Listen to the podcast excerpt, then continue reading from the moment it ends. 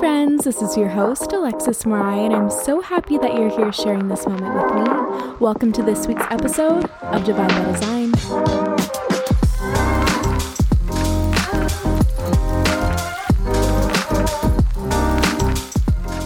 Welcome back, friends.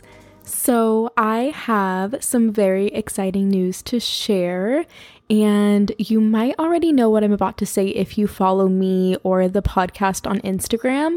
But if you don't, then you might be surprised to hear that I recently chopped all of my hair off.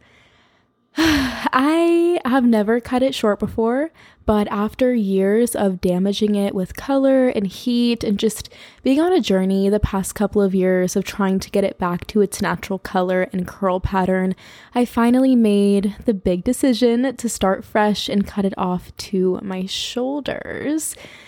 And you guys, it turned out to be not just a physical change, but a profound shift in mindset and I just want to share my experience with you. So, that being said, grab your favorite drink, cozy up, and let's chat about the unexpected joy of a fresh chop and a new mindset.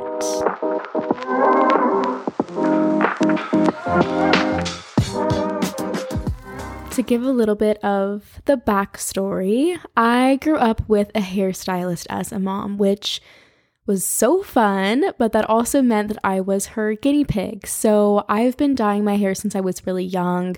I've done mostly different shades of blonde, so blonde ombre, balayage, highlights, you name it. Then when I was 16, I wanted to dye it all dark brown, or maybe I was 15. 15 or 16, I wanted to dye it all pretty dark, and I did that. And then I think it was the middle of senior year in high school that I decided to dye it like jet black. I convinced myself that my natural curls weren't something to embrace because I was never taught how to take care of them. My mom has very curly, coily hair, and growing up, she would always use heat on her hair, so I would do the same. My hair was always a source of stress and insecurity. I think it was maybe the summer after senior year, I had dyed my little, like, money pieces in the front, um, like that frame my face, purple. And then I dyed them purple again. And then I wanted to dye them pink.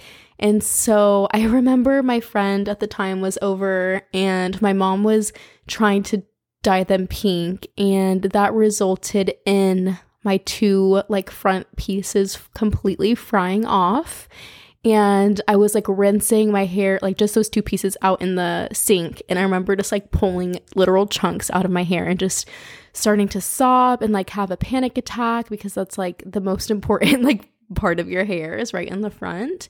And they just totally like we bleached them off and then we attempted to cut bangs over them and it was just a horror show. Um but yeah, I just wanted to throw that in there because I just remembered that absolutely atrocious time in my life, but thank goodness those two pieces have now grown out and they're almost the same length as my hair. But as I became an adult, my mom started to embrace her natural curly hair and she actually became a curly hair specialist while I was still hanging on to my flat iron and my curling wand, frying my hair every chance I got. And this honestly went on up until I met my partner. He was actually the one who gently nudged me towards embracing my natural beauty and my natural hair. And with the guiding hands of my mom, we embarked on a color correction journey.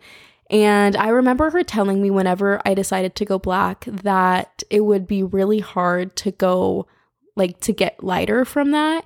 And I, at the time, obviously, I was like 18. I was like, no, this is what I want. Like, I'll probably just dye it black forever.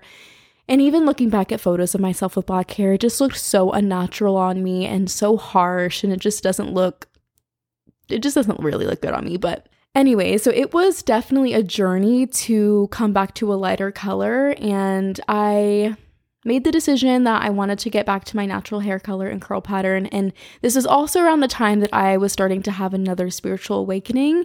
And I was just letting go of a lot of things in my life that no longer felt in alignment. So this was also around the time when I got into my relationship. So I quit drinking alcohol, I quit smoking nicotine, um, I even stopped getting acrylic nails, you know, and then I was like, my hair is like the next thing. and at the end of my first color correction appointment, my hair was close to, pretty close to the natural ashy brown color that I was born with. Yet my hair was still so dry and damaged and desperately in need of a reset. Despite all the hair masks in the world, my curls remained lifeless and like matted and frizzy and even though I was cultivating a healthier relationship with it for sure, I mean, I quit using heat on it. I was trying different curly hair techniques and different curly hairstyles. But the thought of cutting it off was always in the back of my mind, thanks to my partner always reminding me that I could just shave it all off and start over. But it did, I don't know, I didn't take it very serious at the time, but it was like this tiny seed planted in my mind, waiting for the right time or the right moment to bloom. And I just never expected the time to actually come that I would want to cut my hair off because I think I had a lot of fear surrounding it and honestly just felt so attached to my hair. But after getting to the root of why I'm so attached to it and realizing that, you know, cutting it off would be the smartest and healthiest thing to do, I started to take the idea more seriously. Fast forward to the moment of truth. I went on a hike to a waterfall with my mom and my little brother on January 1st. And I asked my mom what she thought I should do, what she thought about me cutting my hair off. And she was fully supportive of the chop. And I think that was a big moment for me when I was like, okay, maybe this is an alignment because my mom has never wanted to cut my hair. That's like just never been an option. So her being so on board felt like a big sign, a big moment. And when we got to the waterfall on this hike, I sat right in front of it on this big log and I just put my hand over my heart and I just quieted my thoughts and I asked myself if, if it was time for this big change and it was a full body yes. Then the morning before the chop, I decided that instead of going into it with the mindset that like I was going to hate it at first, but learn to love it, like a lot of people, you know, experience, I was like, no, no, no, no. Why would I speak that into existence? I am going to go into it knowing in my soul that things always work out in my favor and that it's going to be a beautiful experience. And I am going to come out of it absolutely obsessed with my new hair and that shift in mindset led to that being my exact experience. I felt so calm in my body when I got to the salon, no anxious feelings during the cut, no regrets. I trusted the process fully, just knowing that I was going to love it. And I ended up being absolutely obsessed, absolutely in love with how it came out. My curls popped out like never before. And it was if my hair found its way back to its true nature and I don't know, you guys, these curls are just so gorgeous. I've never had like my curls so defined like this. I just can't believe that I've suppressed them for so long. This didn't feel like just a haircut, it truly felt like a rebirth moment, a revelation of the natural beauty that I hadn't fully embraced before. I truly feel more beautiful now than I ever have in my entire life. And the metamorphosis felt spiritual, deeply, deeply resonating with the energy of the new year and the new woman that I'm blossoming into. In my journey, the energy of 2024 just really feels like the time to shed the old in order to make space for newness. I'm feeling this energy of plot twists, growth spurts and healing opportunities this year. So, what better way to kick things off than with a big, unexpected plot twist for everyone in my life, chopping off the familiar and welcoming the extraordinary? Admittedly, it took me by surprise too. Like, I it took me a couple days to really process and I'm still kind of like, wow, I cannot believe like this is me. But I've I don't know, I've always been known for my long hair, but I must say I have fallen head over heels for my new look and my new curls. This whole process has just affirmed for me that there is so much power in embodying positivity and in returning to the sweet, sweet belief and knowing that life is good and things are always working out. And I attract the most beautiful and the most healing experiences. And when I do that and when I think this way, the universe always just shows me how good like things can get. It's beautiful. I also wanted to share that the day after my hair met the scissors, I found myself in a virtual meeting with a spiritual business mentor who I've been following for a while now and who has a significant following on Instagram. And instead of stepping into that call with any doubt or insecurity, I carried the energy of this, you know, new look, these new locks a tangible manifestation of my belief that I deserve to be big and to take up space this year and every year to come. I deserve to be seen as a creator with a unique voice and valuable contributions. I went into this call with that energy and with this certainty that I only attract experiences that are in alignment with my journey. And I navigated that conversation with grace and with confidence. And it turned out to be a beautiful, like, exchange, you guys, effort effortless and flowing. She was incredible. And it led to an amazing opportunity and a connection with someone that's in my niche whom I've admired for quite a while now. It was the same transformative energy that fueled the decision to cut my hair, echoing the essence of 2024, a year of alignment and bold choices and unexpected opportunities so, to anyone listening, remember this your transformative journey isn't confined to one aspect of your life. It truly ripples into every corner and every opportunity. So embrace the change, step into your worthiness, and watch as the universe responds with doors opening and connections blooming.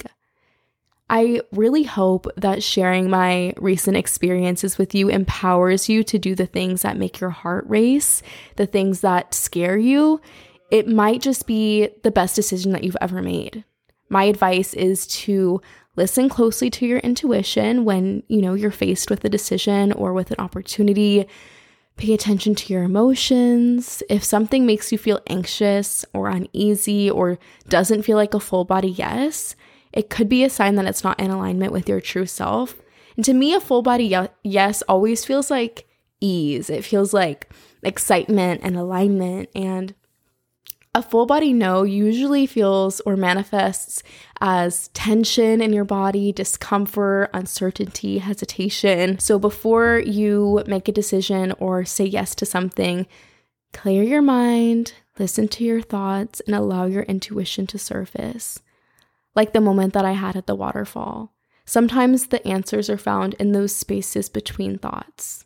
Also, checking with your mindset. Like, are you going into it with a negative outlook and a negative mindset and with these limiting beliefs?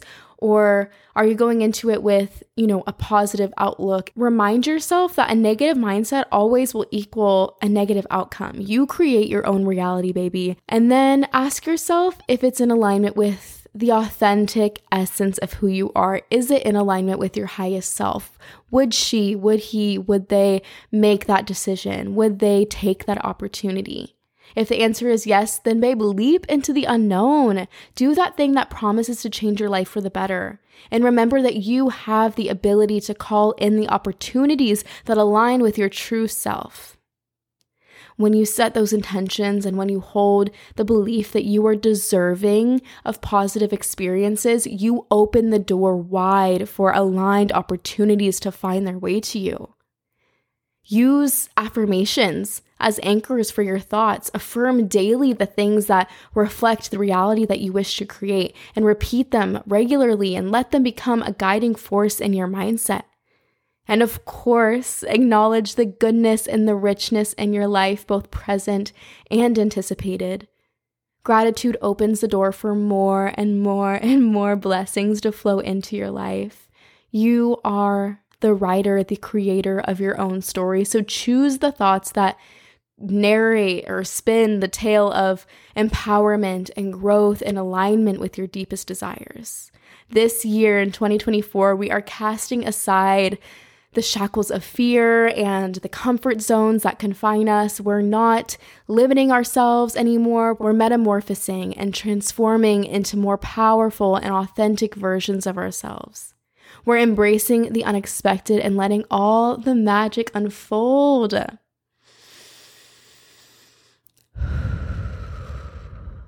Mm, this is going to be such a beautiful year, you guys. Like, it's already been so good. I hope it's been good for you guys as well. And with that said, thank you so much for joining me on this journey today. If our conversation resonated with you, feel free to subscribe to the Divine by Design podcast and the community. Let's just continue to grow and to expand and to help more souls recognize their inherent divinity. For any questions, comments, or if you just want to keep the conversation going, you can find me on Instagram or TikTok at Divine by Design podcast. Your messages and your insights are cherished, and I love connecting with our little community on those other platforms. If you want a sneak peek into my personal journey, you can follow me at Alexus Mariah with an extra H. Your presence here means the absolute world to me, and I am just sending you all my love and all my gratitude, and I hope that you can carry it with you throughout the rest of your day. Goodbye.